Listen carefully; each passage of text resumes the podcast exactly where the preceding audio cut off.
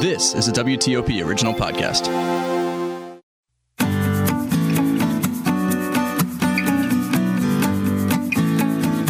Welcome to another episode of The Vine Guy. I'm your host, Scott Greenberg. In this episode, I speak with Winn Roberton, the head sommelier at Bourbon Steak, located inside the very prestigious Four Seasons Hotel in Washington, D C. He oversees the wine program there, and he has really brought it up to par excellence. The Rockville, Maryland native built up his wine education over five years in Las Vegas, working in places like the M G M Grand to Palazzo, before finally returning to the D C area to work at Bourbon Steak. In this episode, he shares his tips for aspiring sommeliers and the grapes and wine styles that really stick out for him right now. I think you'll really be surprised at some of the wines we taste together. So stick around and drink in this episode with Winn Roberton. It is my pleasure to welcome Winn Roberton to the Vine Guy podcast. Scott, thank you for having me. Uh, thank you so much for being here, Winn. It's, I mean, we've known each other for a long time.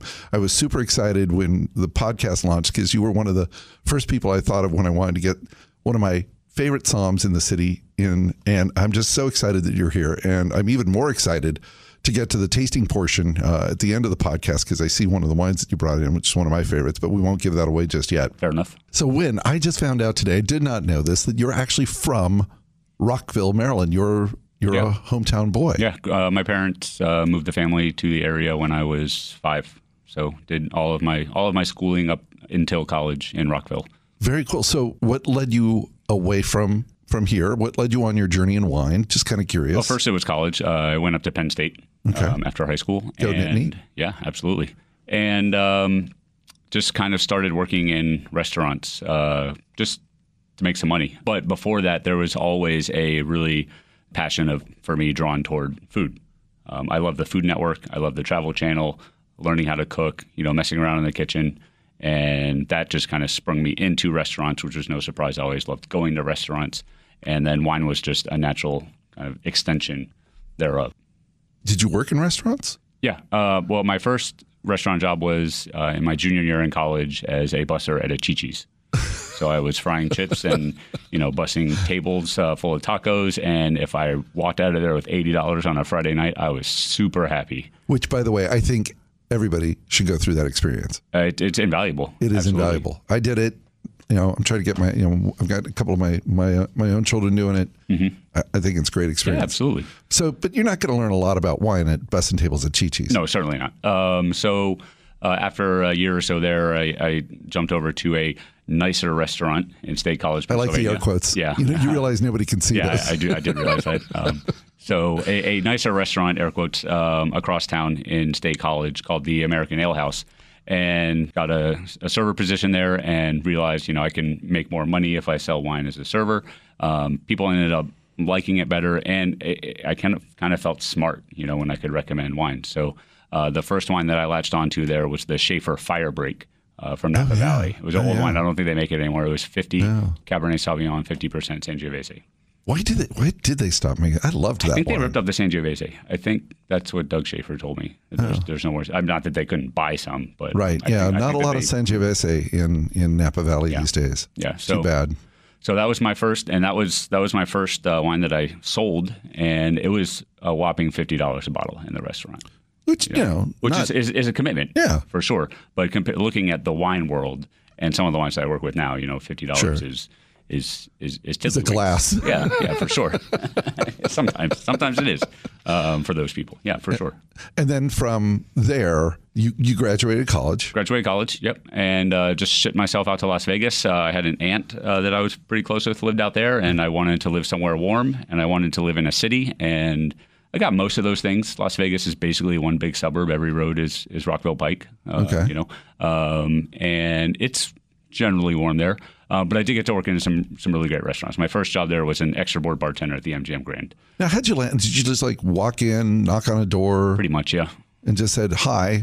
Yeah, and you know, it was it was kind of lucky that they had a clearance from the union at that time to hire bartenders with restaurant experience because they needed some, I guess, badly. Um, so they got to hire me off the street, and uh, I was immediately thrust into not only the casino bars, but uh, the bar at Nob Hill, which is was nice. a Michael Mina restaurant uh, at the time. Uh, Tom Colicchio's Craft Steak, which is still there, which is a stunning restaurant. Diego, a high-end Mexican restaurant with about two hundred plus tequilas on the wall behind me. So it was a really, really great learning experience, being able to work throughout all those restaurants, meet lots of people. I mean, working a front bar in Vegas is difficult. People from everywhere go to Las Vegas, and they could walk up and ask you for anything. I want to touch on that for a second, keep on that for a second. So I, I think of you as a wine guy, but sure. During your tenure there, you must have learned a lot about spirits. Absolutely. Yeah, it was my, my uh, majority of my time there was behind a bar. Yeah. Did you come away with a love of anything? Tequila, gin, rum? Te- tequila. But if yeah. I had to pick one, tequila. Yeah. And then the love of gin kind of came a little bit later in life. Uh, but yeah, those, those are definitely my two favorite spirits. Very cool. I did not know that about you. So you kind of go through the the bar tending scene there. And at what point did you make the diversion towards wine? It was kind of always what I wanted to do. Um, I didn't really get super serious uh, about it until I realized that I had been bartending too long. so, okay. uh, and this, and we're talking about four years uh, yeah. at this point. But the money can be addicting, bartending. I've, yeah. I've done it. Yeah, for yeah. sure. Yeah. yeah. So I get that. So I found a, uh, a culinary institute in uh, the San Jose, California area. Okay. Uh, it was about a three-month program. So I just went up there and took that class and kind of worked a little bit in, in some retail and, you know, a couple of tasting rooms um, and some stages. I did a fair amount of stages. Um, in restaurants that anyone that would that would have us, knowing that we were studying about wine. So um, that that was great. That that really put down a really great base layer of wine knowledge. From Las Vegas mm-hmm. out to San Jose mm-hmm. and then back to Vegas. Back to Vegas. Mm-hmm. And now were you inserted into the scene as a wine guy? Uh, no, I uh, I came back and I got a job as a server at Mario Batali's Carne Vino. And okay. uh, I didn't break into the wine team immediately when the restaurant opened, uh, which was fine. You know, awesome Italian wine list. Italian wine was my first love. It was great. And then two thousand eight hit in Vegas, you know, kind of went through its, yeah. its two thousand eight, two thousand nine yeah. depression time. Yeah. And, you know, I had been there for five years, so I think it was time to uh, time to start looking around. And right about then I heard that Michael Mina was opening a restaurant in Washington, D C. And I said, sold. Now, at what point did you actually start your career, or I should say your education towards the S O M credentials? So in California, okay. took the intro and the certification. So the, for so people who don't know, that's level one, yeah, level, level, one two. level two from the quartermaster. Right. So yeah. level one, you know, fairly, you know, great. Hey, yeah. you know, welcome to the club. Yep. Level two, a little tougher. Mm-hmm. Right? Yeah. Level gotta, two is definitely you know. a step up because that's where you have a service exam and a blind tasting exam right. as well as a theory exam. So it definitely right. goes up. You can actually fail that. Oh, for sure. Yeah. Yeah. And then level three, I mean, mm-hmm. Not not just incrementally harder, exponentially yeah. I think it's the harder. biggest jump between the four levels. Right. Yeah. So level three, mm-hmm. where did you take I, that? I passed that in two thousand fourteen uh-huh. after I was already on the wine team at Bourbon Steak. So okay. so a seven-year gap there. Um, and I took that in Portland, Oregon. That's where the exam was that I got accepted to and went out and passed it out there and came back and I'm still a sommelier at Bourbon Steak. So, very cool. Yeah. And, and any, any uh, intention to go level four? Yeah, I just need to study a bit more for it, but yeah. uh, it's it's on my radar. Okay, level four, Master S O M. Yep. Which would be really cool, Win. That would be really cool. That would be really cool. Yeah, I'd love to see you wearing that pin. Thanks. All right, so you are working the floor mm-hmm. uh, as, and, and you really do have a deep cellar at Bourbon Steak. I mean, uh, when they yeah. put the book down on the table, about, the table actually tilts a, a little bit. Maybe it's uh, it's about th- it's thirty-eight pages right now, uh, about eight hundred selections, maybe a little less right now, but yeah. That's, uh, that's that's that's where we're at. Very cool. So you so you've gone through all of this. Here you are today. Mm-hmm. You're you're for lack of a better word running the floor at at uh, the Bourbon Steak. Do you have any tips for somebody who's who kind of wants to follow in your footsteps? What you know what would you tell an aspiring S O M? Yeah, absolutely. Drink as much wine as possible. Absolutely. And know what you're drinking. Right. Um, whether you need to write it down, have a log. Um, you know, there's these fancy things called apps now.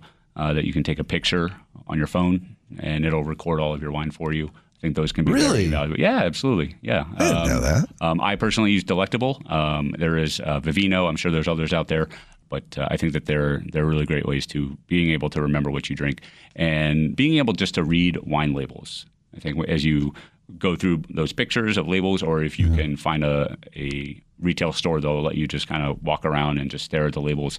Um, you know, one thing that a sommelier you know, needs to be able to do is give them a bottle of wine and they should be able to tell you something about it.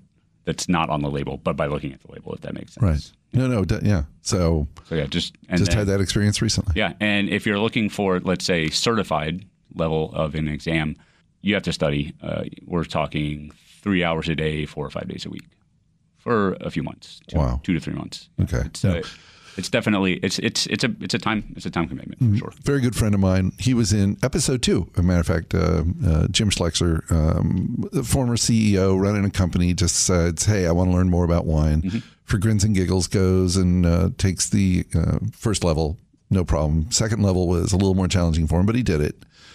Uh, he's going to stop there just because you know mm-hmm. he's not going to be in the restaurant world. He's just did it for his own edification. And and the one thing that he absolutely said is you just have to taste, taste, taste, taste, taste. Yep. And uh, fortunately, we're very fortunate, I think, in D C that we have a number of of groups of of uh, of, of somms who are really very generous with their time mm-hmm. in in working with aspiring wine nuts. Yeah, the this the sommelier, the blind tasting group, as it's called, but it's you know at times it's a study group. Usually it's blind tasting. It's been it's been really tight uh, long before I I, I came. Are, are you a part of that? A member yeah, of that? Yeah, absolutely. Um, I started really blind tasting just about every Sunday and Monday in about two thousand twelve, two thousand thirteen. And uh, Kathy Morgan was still running. Oh, yeah. uh, Andy Myers was gearing up for his both, M S both master somms now. Yeah, Jared, yeah. yeah, as well. Jared yeah. Slip. Um, so they were they were gearing up for their exams then. So that was a really great time to jump into it. And yeah, I've been you know carrying that flag along with a couple other people. You know, we we blind taste weekly. So with all the wines. And, and you taste a lot, like, mm-hmm. right? A lot. Yep. Is there anything that you, you're kind of thrilled with right now? Any particular grape or any kind of particular wine style that, yeah, sure. that's grabbing Th- your thank attention? Thank you for not asking me what is my favorite wine. No, I would not uh, do that. Uh, you know, I, I do like everything, and I think that's a job of a sommelier also, but I'm really into Rhone whites right now. Really? Yeah. Um, everything from, you know, big, luscious, tropical, oaky, floral, Condrieu, Viognier, stuff oh like that. Oh, my God. Uh, to the Southern Rhone stuff or the more Mediterranean Languedoc appellations. Sure. Um, and if, actually on the by the glass list at Bourbon Steak is the Brock Sellers uh, Love White Blend, which is from a high elevation vineyard right outside of Fresno. Fresno? Yeah. Um, like, somebody lose a bet? Yeah, right. Uh, no offense, Fresno. They pick it really early. It comes out at twelve percent alcohol, and it's Marsanne, Roussanne, Grenache Blanc, and Peak Bull. Old oak, it has this richness, this weight. That's what I like about it. It's got that weight that you might associate with something like oak or overripeness, but there's just it's just natural, and it has this like kind of wow. mouth coating, like really sensual kind of palate to it. When I always sort of knew that we were twin sons of different mothers, because my my passion right now is uh, are white rounds. As a matter of fact, oh, wow. last night, as I told you earlier, we had the nineteen ninety Schaefer Hermitage Blanc, unbelievable, just stunning, and then. Couple nights before that, we had a two thousand Condrieu Gigal, Gigal, and just it was stunning. These ones are great, you know. And I'm, okay, so I'm going to stay on this for a second because I'm okay. kind of fascinated because I kind of have a little bone to pick. Okay, if you don't mind. Sure. Um, Condrieu, Viognier. Yep. Right. Uh, there, I, I don't know what it is. There's several somms. I'm not going to mention their their names, but there are several somms in town. They just hate Viognier.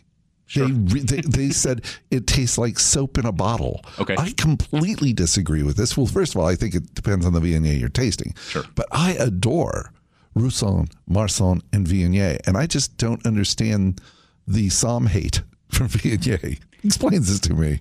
Oh man. Uh, well, I'm not going to speak for other people as much. The floral aspect can be can be off-putting in a wine. You know, I think you kind of have to be in a mood for it, uh, yeah. for sure. And, you know, if something is dominant in a wine, you could view it as unbalanced. You know, maybe that's maybe that's what gets people. Um, and the alcohol can be a little high on, on these wines, too, sometimes. So it's not always an easy drink, right? if, if that makes just, sense. Yeah, also. I guess, but I just, I love Viognier. Yeah. And, and, and I, and I feel like Rudolph the Red-Nosed Reindeer. Everybody sort of uh, excludes me from the reindeer games because I'm, I'm like, oh, yeah. I love Viognier. Yeah, go sit over there. Yeah, and, you know, Viognier can have a, uh, a kind of a, a bitterness to it, you know, which which is... you know, could be disliked by certain people, but yeah. And, but there are many different styles, you know, to uh, to put a blanket statement on any grape variety or any wine region, I think is a little bit. Okay, so, well. so let's go there. Let's. Are there any wines that you think aren't getting the credit they deserve, in your opinion? Uh, well, yeah, a bunch. Um, honestly, I've been running into people hating on Bordeaux recently. What? Like mostly younger people. Yeah. Uh, I mean, you, I know you drink plenty of Bordeaux. Um, Can I, you tell? I, I love Bordeaux. Bordeaux has something for everybody. You right. know, um, there's there's crisp delicious white wines, either driven by Sauvignon Blanc or Semillon. Uh, there is rosé. There is some sparkling wine. Those are obviously a little bit less quantities. But, I mean, reds that range from chewy, unoaked, crunchy leaf, you know, Cabernet Franc-driven right right bank blends uh, to, frankly, the best wines in the world. Uh, and I think Cabernet Sauvignon uh, is getting a little bit of a bad rep sometimes now, too, um, just with the um, the amount of success that it had. You know, younger people are looking for something different, uh, things like that. But um, I think that I think that Bordeaux is a pretty really? awesome wine region. Yeah, for sure. I, I just would never have expected you to say that, you know, Bordeaux's not really getting the respect it deserves. But I guess there is a whole new generation of people, uh, young wine drinkers, who are looking for something different, not your dad or mom's wine. Although I am always stunned and reminded uh, and, and wonderfully reminded of how beautiful Bordeaux can be. Just mm-hmm. last week, just for grins and giggles, I was at a friend's house. We were having brunch. Uh, we killed a bottle of Krug. Nice. and, yeah. and he says, here, open this. And he hands me, he just literally hands me uh, right out of the rack, a bottle of nineteen seventy-five Lafite. And I kind of tussled with him. I'm like, no, no, let's not. I don't want to open this. It's just, he's like, Scott, when are we, what what are we waiting for? Really, what are we waiting for? Let's let's open it. Let's try it, you know. And wow, having that kind of an experience to be able to go back that far with, uh, you know, not a lot of wines, not many wines really are, you know, I, I don't know what the percentage is, but probably ninety-five, ninety-six, ninety-seven percent of wines sold aren't really meant to age like that. Oh, certainly not. Yeah. And and it was, I got to tell you, Wynn, it was stunning, and it really kind of shined a, a hot white light back for me on Bordeaux to remind me just how good those wines can mm-hmm. be.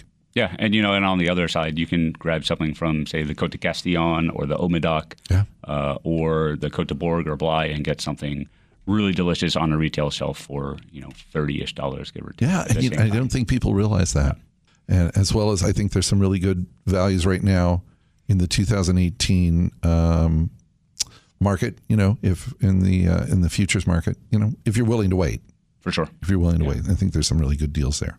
I'm really glad that you you talked about that. So, Wynn, so give me your thoughts on what's going on in the the food and wine scene here in Washington D C. It's really come a long way. Yeah, absolutely. You know, I've been lucky enough to be here for eleven years and really kind of watch it turn from this, you know, steakhouse driven, along with, you know, some fast casual and then some, you know, really generic and maybe not so great kind of ethnic restaurants. Right, some right. some restaurants that really can specialize in some really, really unique cuisine that some people know about and have had before, and some really, really like groundbreaking type stuff, like all the like the Filipino and the Laotian and yeah. all of that kind of stuff that's going on in some certain certain restaurant. I think it's it's it's a lot of fun. And the wine bar scene, I know it's it's been all over the press the last couple of years, but we've had a lot of uh, really great wine bars as well as, you know, restaurants with really cool wine lists pop up at the same time. Yeah, I was um, stunned kind of walking down fourteenth street a couple of weeks ago, uh, and, and not too long ago, twenty, thirty years ago, you wouldn't really want to be walking down fourteenth That's Street. That's what I hear, yeah. Yeah, uh, after sunset, and now it's like the happening mm-hmm. spot. For it sure. just was,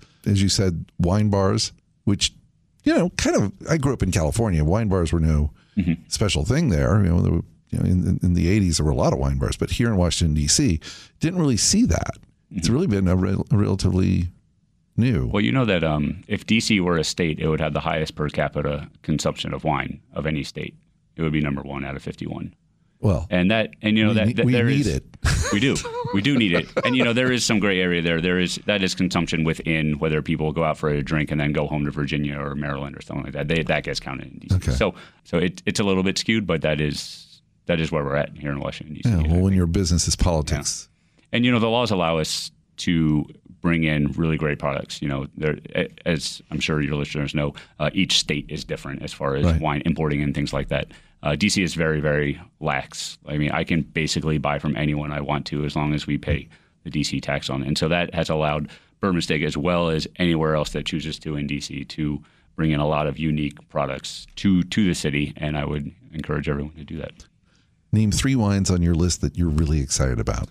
So I'll go back to Bordeaux. The Chateau Jeanin Bucot, that was one of the first ones I fell in love with. two thousand three Bordeaux was the first vintage and region that I kind of put together as to why it tasted like it does. Okay. Um, so I've been working with this wine for a long time. It's from the Côte de Castillon, uh, usually eighty percent Merlot. And it's just, it's rich, it's lush. It's got these kind of bready, leathery notes that are really nice. Another idea for you, Uh, we have uh, a new release called Taken from Granite, uh, and it's pretty cool. Um, I don't know if you're familiar with the Clos Syrah wines. No. Uh, long story short, it's in the Sierra foothills, old mining area. Okay. Um, it's a cult wine, not because people want it real bad. It's a cult because it was actually like run by a cult.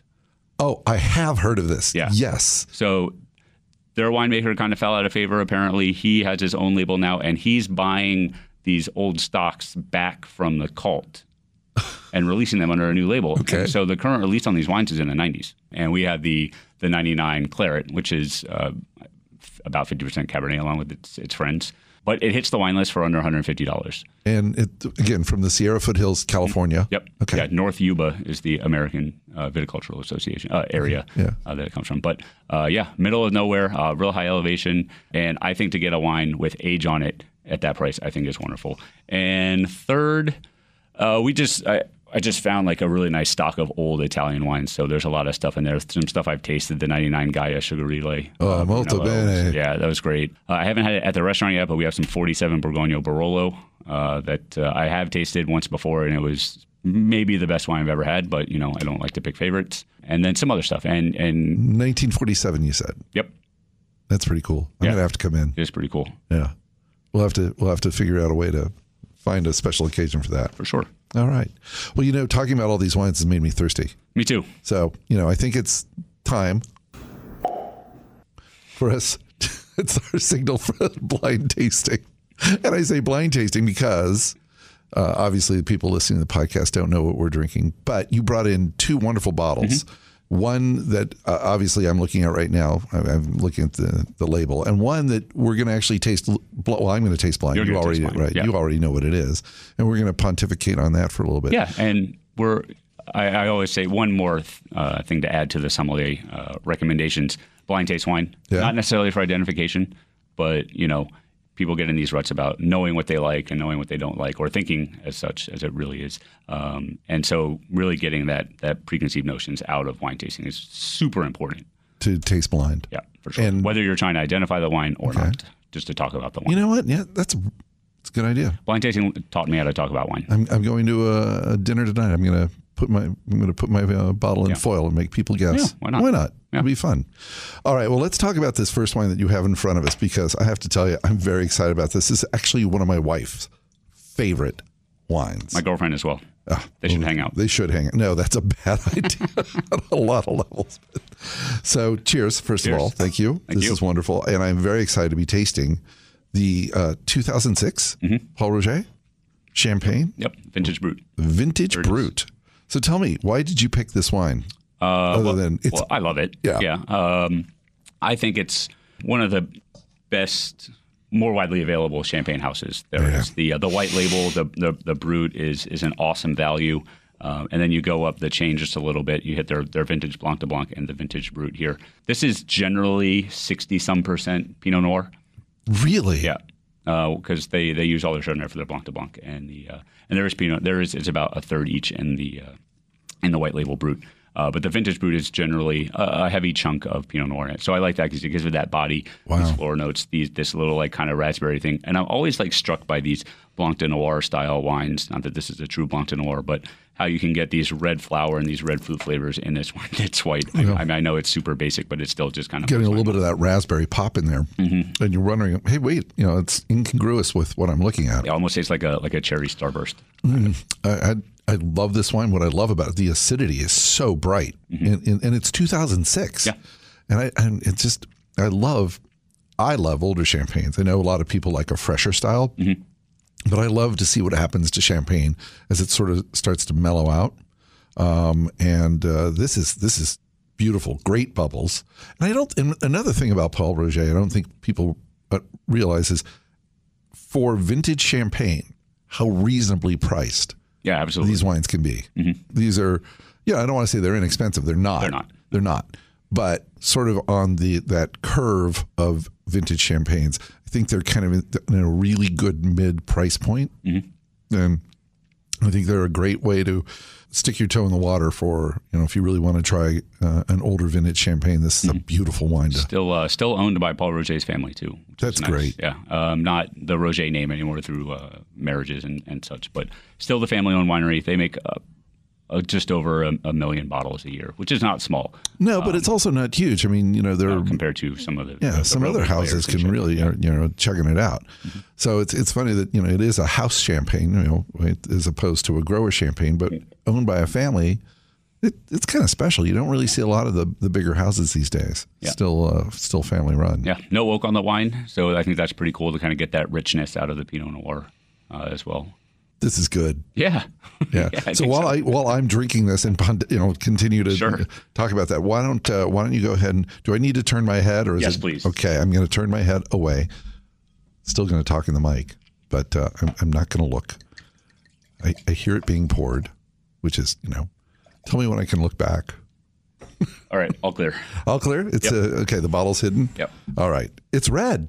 It is red. Okay, I get a so point for that. You got you have eliminated about half of the wines in the world. All right. Now. Okay, so it's red. So, hold on. I see you smelling the wine. The first thing we always do is we look at the color. Yes, you do.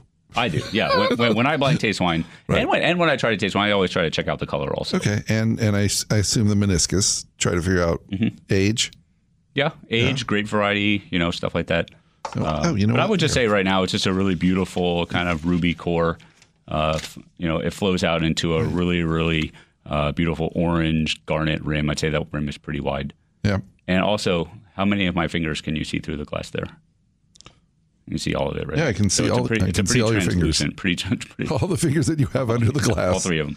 Right. Uh, so, so it's pretty translucent. So, well. why do you do this?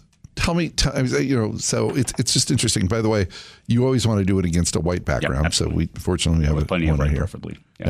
yeah. And um. So why do we so look we, at the yeah, what are you trying to figure out, man? I mean, you're you're looking at the. I, yeah, like, you know. The first thing I did was I stuck my nose into the glass. Mm-hmm. The first thing you did was you looked at the wine against yeah. a background, which is kind of just habit. But um, I think you know there are different grape varieties. You know, if you're blind tasting for identification, let's let's throw that that qualifier in there. Okay. Um, if you're looking at a wine, if you're looking for degradation of color, that could be age. That can also be grape variety. Um, thinner skins and or grapes that have less anthocyanin compounds in them to to color the wine. Oh, um, Wynn, you you speak so sexy.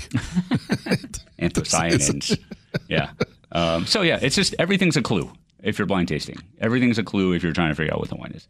Or okay. you can just blind taste just to get all those preconceived notions out there and to just kind of enjoy the wine and find out what you like about it. Maybe there's something you don't like about it, um, okay. and. And then the structure is very important, which we'll get into. So, okay, so I'm looking at the wine, and I can tell you that it's it's it's what I would call a lighter style red wine from looking at it, mm-hmm. right? So you wouldn't yeah. you wouldn't think of this as a big, deep, inky black no, wine, not at all, right? So that eliminates a lot. Yeah. Does this look like current release Napa Valley Cabernet to you? Not at all. No. So no. So Nor that, does it look like Australian Shiraz? Exactly. Yeah. So then, then what do you do? It's a deductive process. You're always just eliminating things. Mm-hmm. So you're, we're going from the entire wine world to, you know, maybe one wine. All right. So now we can now we can smell now it. Now we can smell it? Yeah, for sure. Oh, thank God. Well, I've already smelled it. So we always start with fruits. I think this is really driven by cherries, maybe a little bit dry. Oh, definitely cherries. Yeah, for yeah. sure. I mean, kind of like those red Bing cherries. Uh, maybe some pop right cherries. out. Yeah, for sure. Yeah. And, it, and I know this doesn't maybe translate well, but it smells juicy. Yeah. Yeah, definitely. Does that make any sense? Yeah. Yeah. Okay, so definitely getting the cherry in there. And so then kind of we just kind of go through secondary, some secondary flavors. Yeah, yeah. for sure. Uh, leather, I think is a big one on this one. Yeah. Mm. Gonna be excited about this. This guy has kind of like a alpine flower, wildflower kind of thing going on.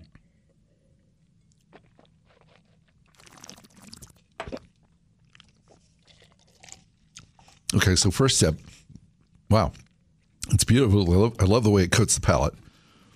Really, it is juicy, but, you know, it's got got some good tannin in it. Yeah. yeah. There's, no, there's a little bit of grip there yeah, in the, in the middle sure. of the palate. Yeah, it's kind of long-lasting. It's not It's not painful, yeah. um, but it's it's pretty oh, strong. Pain, yeah. It's pretty strong where it happens, um, and, and yeah, it's it's long-lasting for sure. It's rustic. You know, it's not it's not a big Bordelais, you know, hang on for dear life, sitting like a crown on top of the head. No, but, you know, getting the tannin in the cheek. Mm-hmm. Well. What do you think about oak on this wine? Do you think there's new oak? That's that's kind of where I always start. Is there new oak on the wine? You know, I'm not getting new oak. No. no. Yeah, me neither. No, I'm not getting new oak. So it Maybe. doesn't have a bomb of vanilla and baking no. spices and cream. No, and not, like not, getting, uh, not getting new oak. I'm not sure really, you know, That definitely has tannic grip, though. So mm-hmm. I'm thinking um, that I guess I'm going to start now. Sure. To make a fool of myself. Or I could just tell you. When, oh, when, no, when, I'm going to get okay. Okay, you went to the trouble of hiding the wine from me. let's let's just for fun. Let's play along and see how bad I am at this game. I'm going to say Old World. Yeah, I was just a lack of fruit compared right. to the uh, yeah, the, and the and I'm probably going to head towards Italy, if uh, if you don't mind. I, I think that's that's fine. Um, and it's interesting because it's sort of got that lighter style, like a, a classic Chianti, Chianti Classico, but. Mm-hmm. Yeah, I'm I'm going to call it a Sangiovese and see what see what it is we're drinking. Sure. So tell me. So you're close. Oh, good. It's, uh, it's not Sangiovese. Uh, it's Nebbiolo. Oh, oh, uh, good. But not from a real classic blind tasting place. So if you come over to my house and ask me for a glass of red wine, this yeah. is what you're going to get. Uh, so this is uh, Balgera from the Rosso di Valtellina appellation. So this is in Lombardy. This is in that very north central area of Italy. Sure. Yeah. Um, uh, kind of near Milan in the foothills True. Of the Alps. Yeah, these these are the wines I love to drink. They're pretty high acid. They can be pretty high in tannin. As you turn the, the bottle around, it's a nineteen ninety-nine yeah, vintage. Wow. Beautiful. Uh, you know what? I would not have gotten ninety-nine out of this. Yeah, I would have thought I was not. much younger. Mm-hmm. Just the way that, that um, it still got some primary fruit in it. Mm-hmm. You know, and I think ninety-nine. And, and the thing about Italian wines is they, they just can age. For sure. And, and um, um, ninety-nine, great vintage. Thank you, by the way, for bringing that in. Of course. Pretty cool for grins and giggles. If and I don't know that you can find the ninety-nine. Mm-hmm. If, if you can, I, that'd be kind of cool. What does this wine typically run in newer it, vintages? It's in the market. It is for sure. Yeah. Um, I don't know if this is the current release from the winery. Yeah. Um, but I know that these guys are importing directly from. So so this hasn't been hanging around too long. But this wholesales for around twenty dollars. So it would be thirty-five ish maybe on really? Retail store. Yeah, and sixty ish at Bourbon Steak. I'm I'm gonna go buy this wine for sure. I, I always encourage people to, to drink older wine because that's kind of how wine is meant to be drank. You know, if you're at a if you're at a store or if you're at a at a wine list, uh, looking at a wine list at a restaurant, I always look at the vintages and then the price points and then the wine third after that. You know, just I, to see what I can afford with some age on it. I, I know list. a lot of people would say, "Oh, you know, Italian wine. I want to have this pasta." Mm-hmm. I actually would love to have this with lamb. Mm-hmm. I think this would be a great wine. Yeah, just a roast lamb. Mm-hmm. You know, and and this would be. Perfect with it. Yeah, it's got the definitely. tannin, got great tannins, and again, no oak, or at least no just, just new oak. Re- really old big right. oak yeah. vessels, nothing crazy. Probably in four doors or something like that. Mm-hmm. This this region of Valtellina is really crazy. It's kind of apocalyptic looking. It's the, the steeps are super slope. Uh, sorry, the the slopes are super steep uh, as well. Uh, some some wineries, not mm-hmm. these guys, but they have to harvest into their baskets and then airlift the baskets off of this. By helicopter. Wow. Sometimes. Yeah. It's it's really crazy the lengths that they go to, not unlike, you know, the Mosel in Germany. Sure. Remind me, though, not like to that. participate in a, you know. Oh, no thanks. A, yeah. a harvest there. Yeah. Well, Winn, I have to tell you, that was absolutely fantastic. I love the Pol Roger. If you actually, would you mind just telling our listeners once again, what were the two sure. wines that we, we sure. tried? So the first wine was the two thousand six Pol Roger Vintage Brut, and the second wine was the nineteen ninety-nine Balgera Rosso di Valtellina. Uh, one hundred percent Nebbiolo. Run out and find both of these wines. Yeah, for sure. Really great. And thank you so much for coming in and bringing these wonderful wines. And thank you for spending time with me in this episode. It's been great. Thanks for having me. All right. Thanks for listening to The Vine Guy, a W T O P News podcast. Follow me on Twitter at The Vine Guy and catch my Wine of the Week segments on Fridays on W T O P and W T O P dot com. Sarah Beth Hensley produced this episode, and the music you heard is Wishful Thinking by Dan Leibowitz, available in the U two audio library. Until the next episode, remember, do good, drink well.